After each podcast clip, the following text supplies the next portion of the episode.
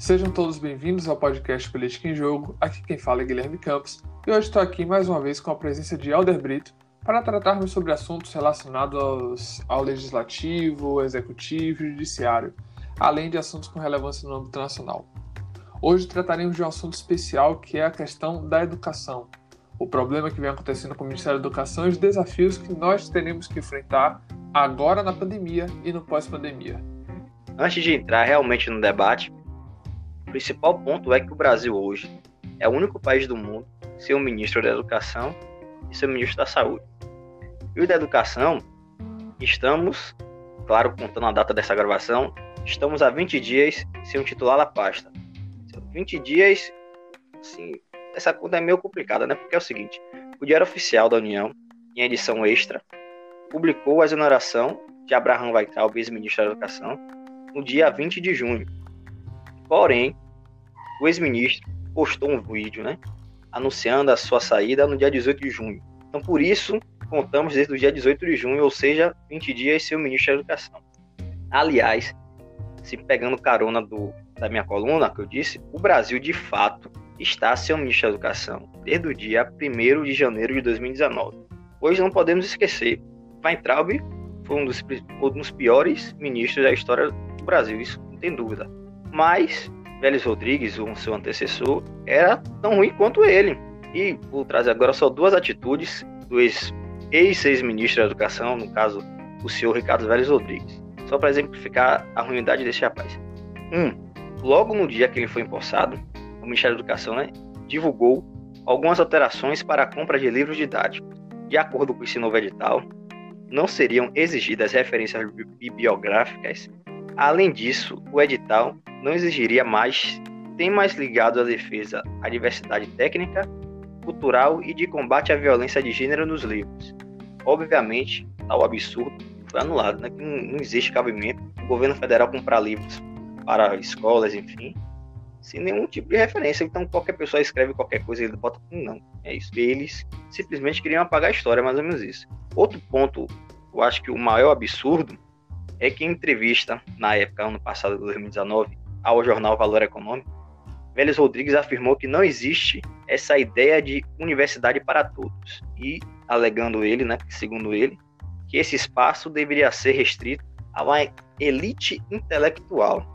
Além de vários absurdos que contém nessa frase, o primeiro logo que salta aos olhos é que elite intelectual é um conceito abstrato.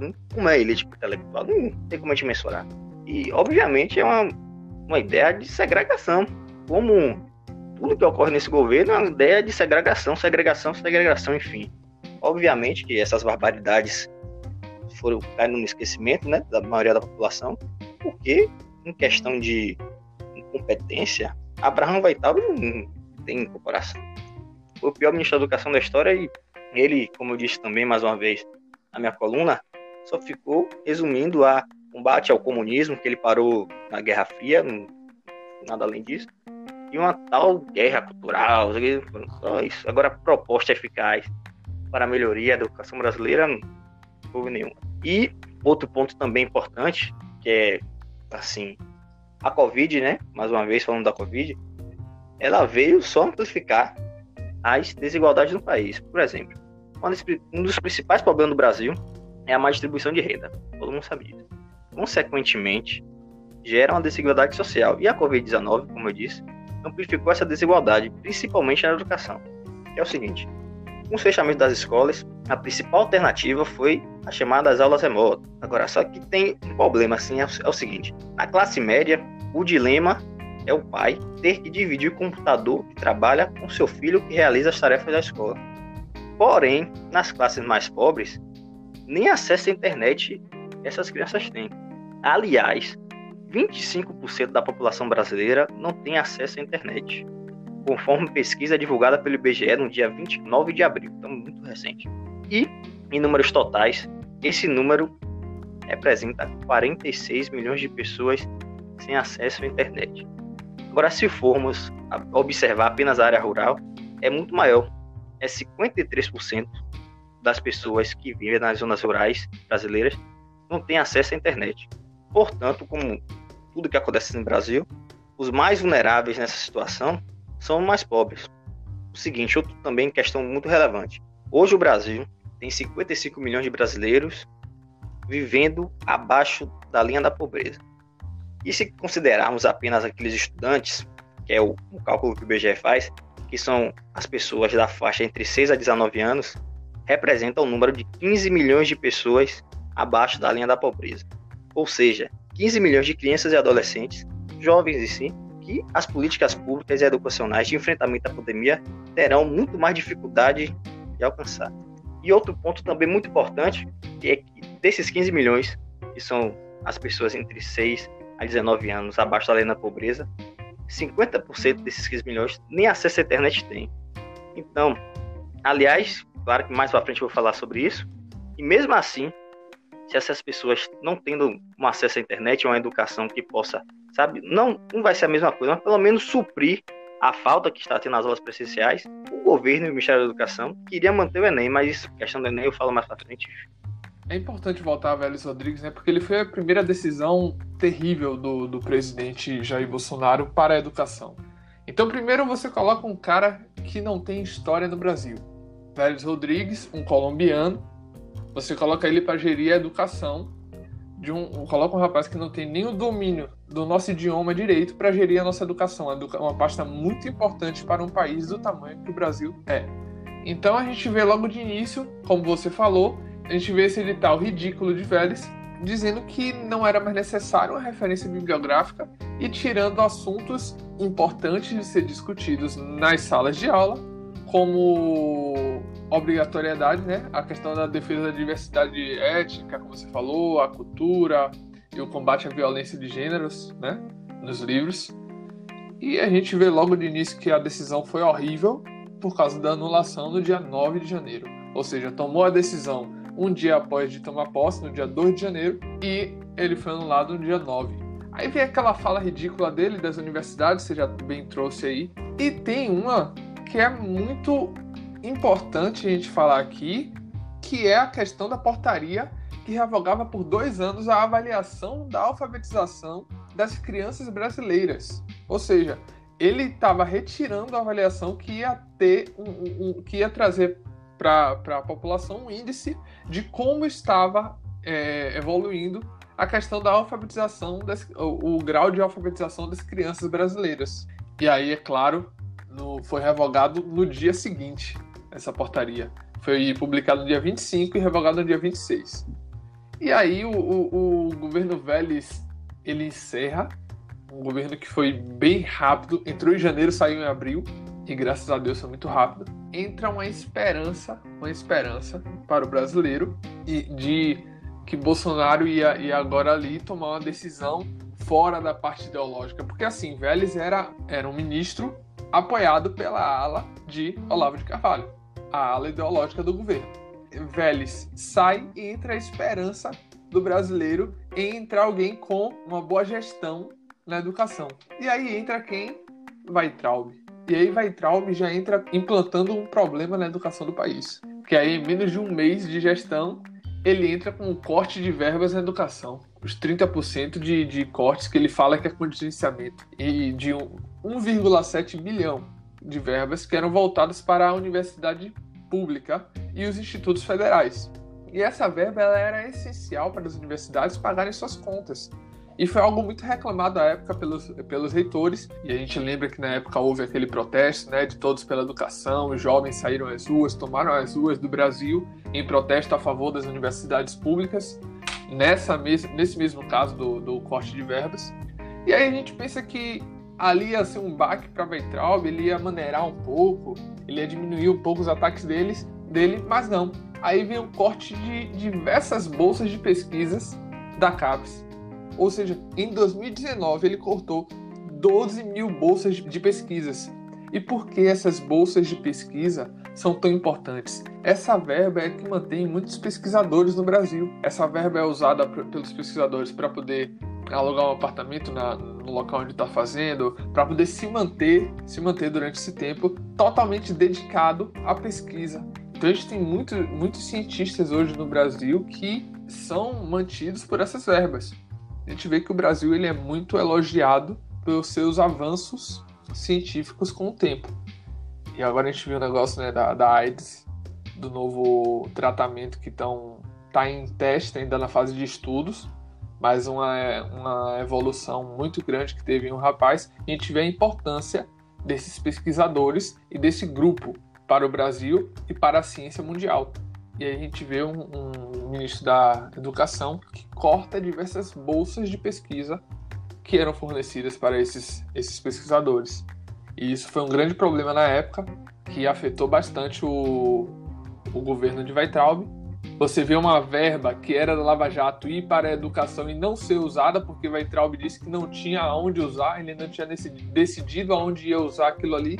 E essa verba ficou quase um ano parada no Ministério da Educação e hoje ela foi usada para a ajuda no tratamento da Covid.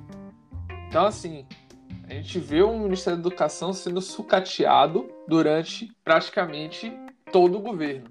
E aí você vê a última ação de Weitraub no governo, que é aquela decisão dele de retirar as cotas né, da pós-graduação de negros e, e indígenas. E isso foi bastante criticado à época e foi até revogado isso daí. E foi a última ação de Weintraub no governo. Aí a gente vê sair Vélez e sair Weintraub. E a gente fica pensando, pô, será que o governo agora vai colocar alguém com capacidade que não seja ligado totalmente à ala ideológica? Porque a ala ideológica tem prejudicado de forma muito grande o governo de Bolsonaro, até porque ele é da própria ala, ala ideológica, né?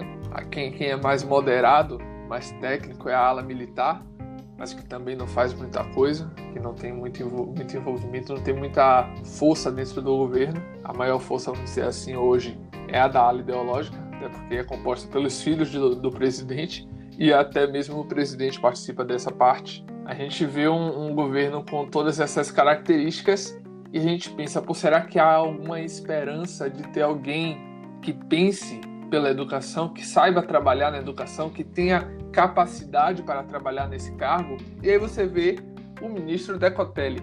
E Decotelli foi uma, pelo menos para mim, foi uma esperança de, de uma mudança nessa forma de lidar com a educação do país.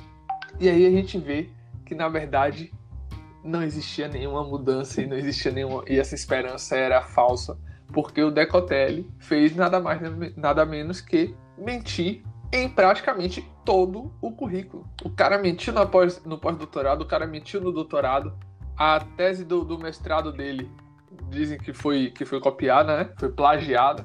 Então a gente tem diversos problemas com esses ministros que passaram no cargo e a gente vê um abandono da educação do país. Então hoje a, o Ministério, né, a cadeira da educação do Brasil está abandonada. Já estamos há mais de 20 dias, né? sem um, um ministro da educação. E a gente tem um grande problema pela frente que diversas pautas que, que, vão, que vão ser tocadas, que é, teremos que ter um ministro com bastante experiência e com bastante capacidade, né, para poder gerir essa, essa questão. Foi até bom você ter dito de do ex-ministro Lucio Abraham Weintraub, que ele dizia a todo momento que o Enem 2019 foi o maior Enem de todos os tempos. Eu vou só dar alguns detalhes que aconteceu no Enem de 2019 e segundo ele foi o maior de todos os tempos. Que o Enem é o principal, bota entre aspas isso, produto do Ministério da Educação. E a realização, consequentemente, seria onde a maioria dos esforços deveriam estar concentrados. E o Enem 2019 foi o maior símbolo da inoperância do Ministério da Educação durante esse governo. E como eu disse, segundo o ex-ministro Abraham Weitraub, foi o maior Enem da história vou dar alguns pontos que vai mostrar que esse negócio de Enem, maior Enem da história, pulo fajuta, ou então bravata com governo. Né? Enfim, ponto 1, um, vazamento. Primeiro dia de aplicação, houve vazamento de uma suposta proposta de redação poucos minutos após o início da prova. Fato esse que foi confirmado pelo MEC, porém o mesmo MEC assegurou que o vazamento não prejudicou o andamento do exame. Ponto 2. Falha na correção. Logo após o resultado individual dos candidatos do Enem, houve uma suspeita que as notas estavam incorretas. Após esse alerta, o MEC confirmou a falha e dias depois, o próprio MEC informou que o erro na correção gráfica afetou espantosos 5.974 candidatos que tiveram suas provas com gabarito de prova diferente de que eles fizeram. Ponto 3. Instabilidade no SISU. Após a correção, o MEC abriu as inscrições para o SISU. Porém, os candidatos relataram uma série de dificuldades para acessar e por causa da estabilidade e lentidão do portal. Deu aquela confusão toda que foi amplamente discutida pela mídia. Ponto 4. Houve o vazamento de aprovados do SISU antes da data oficial. O MEC, na época, confirmou o vazamento, mas disse que se tratava de resultado não oficial. E por coincidência, posteriormente era a mesma que vazou, mas enfim. Ponto 5. Lista de espera. Os candidatos alegaram ter encontrado falhas para acessar a lista de espera, além de ter sido inscrito em uma segunda opção de curso diferente das que escolheram. Ponto 6. A questão dos deficientes. O Ministério Público Federal encontrou na época indícios de falhas na oferta de vagas do SISU destinadas a candidatos com deficiência física. A Procuradoria diz ter encontrado, abre aspas, número expressivo de cursos em todo o país que tiveram vagas reservadas em número inferior ao percentual de sua população com deficiência, como determina a lei, ou que não tiveram nenhuma vaga reservada. Esses são alguns pontos do segundo ex-ministro, o maior Enem da história. Além disso, tudo esse absurdo que foi o Enem 2019, o Enem 2020, na época que o Ministério da Educação ainda era ocupado por Abraham Weintraub, relutava em adiar o Enem. E, depois de muita coisa, muito, muito esforço da população, e também, diga-se de passagem, como diz o craque Neto, a questão da Câmara também, o pessoal muita diz, ah, só tem vagabundo, nada disso. Estão ali trabalhando, muita coisa aqui no Brasil está acontecendo graças à Câmara de Deputados Federais. Lutaram, lutaram, lutaram e conseguiram adiar o Enem. Adiaram, adiaram para janeiro de 2021, como foi anunciado hoje. Então agora eu queria tratar aqui um ponto bem interessante e, e, que vai ser um dos desafios, né, desse próximo ministro da Educação, que é a questão do Fundeb, a questão do BNCC e a questão da volta às aulas pós-pandemia e do problema que está acontecendo durante a pandemia. Então, primeiro a gente tem que explicar algumas coisas. Vamos explicar aqui primeiro a questão do o que é o Fundeb. Muita gente ainda tem essa dúvida hoje no Brasil do que é o Fundeb, de como ele funciona, né? De onde vem esse dinheiro, quem gera esse dinheiro. E aí a gente vai aqui destrinchar um pouco sobre o que é o Fundeb, né? O Fundeb ele é um fundo de manutenção e desenvolvimento da educação básica. Então ele tem por objetivo trazer uma equidade, né, uma igualdade em relação aos investimentos públicos nos municípios, fazendo com que as verbas públicas recebidas por municípios ricos e por municípios pobres sejam menos desiguais. Então, assim, inclusive há um estudo que foi feito em que revela que o Fundeb ele diminuiu a diferença entre verbas desses municípios de 10 mil por cento para 564%. Essa diferença. Então, ainda é uma diferença muito grande que existe, ainda há muito trabalho pela frente. Mas o Fundeb ele conseguiu é, ele tem ajudado a diminuir essa desigualdade entre esses municípios e esses investimentos. Essa diferença se dá muito pelo arrecadamento do próprio município, né? A verba que o município passa para, para a educação. Porque além, além do, do Fundeb em si, que ajuda na educação, ainda há uma verba do município que é passada para a educação, que é uma das pastas da, do governo. E aí, isso tudo ajuda na verba total de como vai se aplicar na educação. Esse fundo não é um fundo único, na verdade são 26 fundos, e com mais um fundo que é o do Distrito Federal, então 27 fundos, em que formam as verbas através dos impostos pagos a esses governos. Então, o Fundeb ele é composto por parte desses impostos, se eu não me engano, são 20% desses impostos são passados para o Fundeb e aí são impostos como ICMS, IPVA, ITR, ITCMD, FPE, FPM, entre outros. Então, são impostos que nós pagamos, né?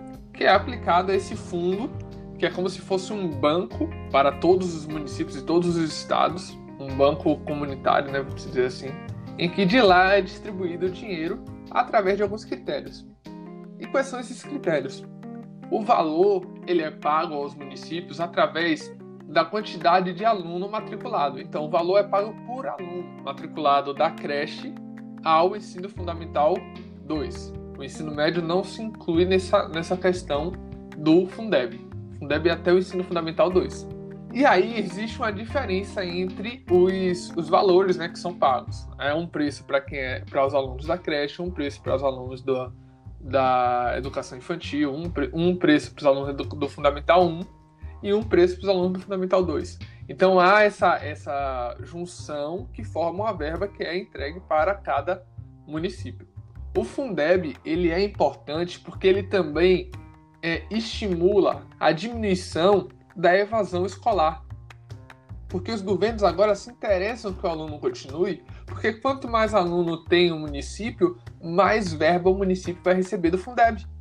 Então, o Fundeb existe hoje para estimular uma maior equidade entre os municípios e estimular até uma diminuição da evasão escolar.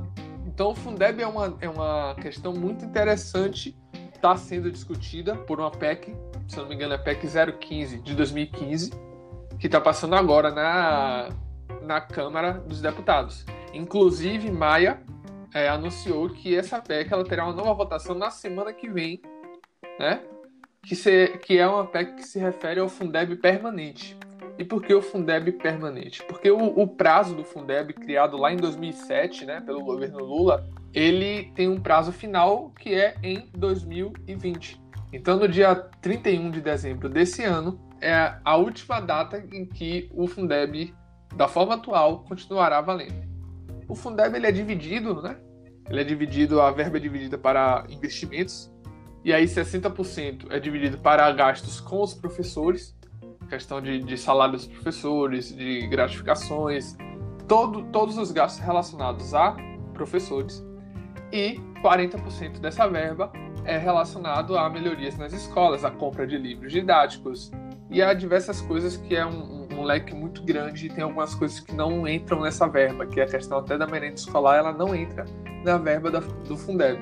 Então, há uma nova PEC em, em jogo, que é essa PEC 015 de 2015, e ela está trazendo algumas novidades. A primeira novidade é aumentar esse, essa porcentagem né, de 60% para 70%, de repasse para os professores e há até um questionamento né, de que por alguns deputados e senadores de que isso pode acabar causando uma quebra da lei de, de responsabilidade fiscal, como a gente tratou na semana passada, para um desses municípios.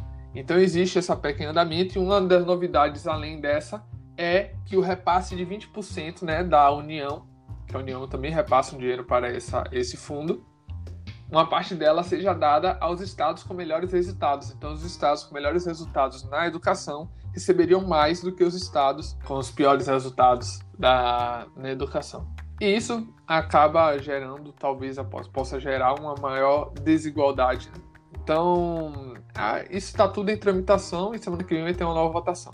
Existe também o BNCC. O que é o BNCC? É a Base Nacional Comum Curricular. Então, o BNCC ela é a Base Nacional Comum Curricular então ela busca padronizar o sistema público de educação e busca equalizar né, a questão do direito de estudo do, das matérias estudadas, da obrigatoriedade né, das matérias, para que não haja uma diferença tão grande entre o ensino privado e o ensino público, as matérias tratadas nesses dois ambientes educacionais. Então, tenta uma questão de padronizar o estudo e diminuir assim a, a diferença, né, a desigualdade de matérias estudadas e de assuntos estudados. Então, tem esses dois pontos. E a, sobre a, a PEC do Fundeb, o governo, até por Weintraub, ele tirou o apoio né, a essa PEC, por dizer que ela criaria um desequilíbrio é, fiscal.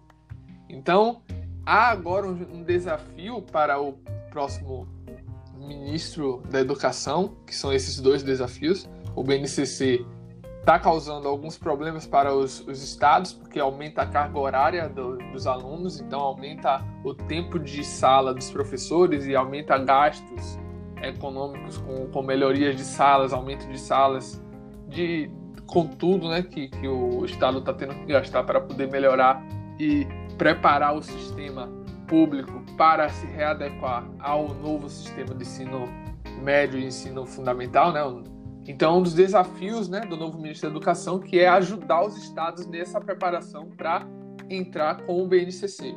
E a questão do Fundeb também é um grande desafio, porque o Fundeb é de suma importância. Na verdade, o Fundeb está sendo mais levado agora pelos deputados do que o Ministério da Educação. mas é importante o apoio do Ministério da Educação a essa nova estratégia, esse novo modelo do Fundeb. Então, além disso, há um grande problema vindo para a educação brasileira, que é o problema da evasão escolar. Existe uma, um, uma grande possibilidade de, em 2021, o Brasil ter uma das maiores evasões escolares de toda a sua história.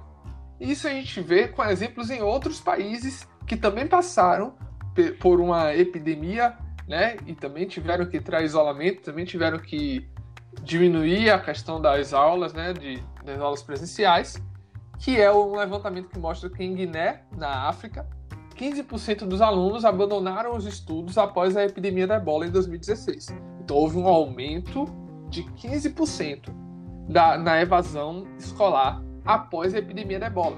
Nos Estados Unidos, a mesma coisa após a epidemia da H1N1 em 2009, que ela fez aumentar 12 vezes o número de alunos que faltavam às aulas. Então, há uma grande possibilidade do Brasil ter uma enorme evasão escolar. Então, agora o Ministério da Educação, novo ministro da Educação, ele tem que se preparar para ajudar os estados, ajudar os municípios e ajudar até o ensino federal a tentar segurar esses alunos, esses alunos em suas escolas, em suas, em suas turmas e, e tentar diminuir essa evasão escolar, porque isso é um problema para a nação. Então é um grande problema chegando para o Ministério da Educação. E se o Brasil continuar com essa ideia de colocar alguém ligado ao, à ala ideológica num cargo importante como o Ministério da Educação, nós teremos muitos problemas pela frente com a educação do Brasil e, infelizmente, com a continuação de um ministro da área ideológica, eu não vejo nenhum futuro para a educação desse país, nenhuma melhora próxima na educação desse país. Então, temos um grande desafio e para grandes desafios precisa de grandes gestores. E se não tiver um bom gestor na educação, é, essa missão vai ser fadada ao fracasso, essa, com essa falta de responsabilidade na educação do país. Só para finalizar minha parte aqui, eu acho que também é o podcast, enfim. Ponto 1. Um, o governo tem como política pública dificultar ao máximo o acesso à educação. Outro ponto também importante: o Ministério da Educação é o principal ministério para esse governo. Ah, vocês devem estar pensando, ah, claro, é o principal importante porque é a questão da educação. Não, é a questão da educação. Porque esse governo é um governo narrativo. E o Ministério da Educação é o, é o símbolo do governo narrativo. Que lá onde se é a ideológica, como o Guilherme bem disse, quer atuar, quer atuar ali firme, para como se fosse apagar a história e contar histórias de acordo com ele. E com isso se perpetuar no poder, seguindo a história dele, ou afirmar que não houve ditadura no Brasil. Ali tá. Ou, ou então também falar absurdos, como cortina de fumaça, para absurdos, assim, sendo redundante, maiores ainda do governo. Como vai entrar mesmo, era Ave Maria, o personagem principal disso. Acontecer alguma coisa de ruim no governo, alguma investigação, enfim, era certeiro, ou ele ou Damares, fala algum absurdo um dia depois, pra cortina de fumaça, todo mundo lá é, gritar, enfim, só para finalizar minha parte. Então é basicamente isso que a gente queria trazer hoje, né? Uma maior análise sobre a educação do país, sobre os problemas que nós enfrentamos desde 2019, desde o início da gestão de Bolsonaro, e os problemas que nós vamos é, enfrentar agora no pós-pandemia. Então a gente queria trazer isso para trazer um, um contexto para vocês e, e trazer uma melhor explicação de alguns pontos que são necessários para a educação do país necessários serem discutidos né, por nós e que a gente precisa levar muito a sério esse, essa questão. Então, até a próxima e até mais.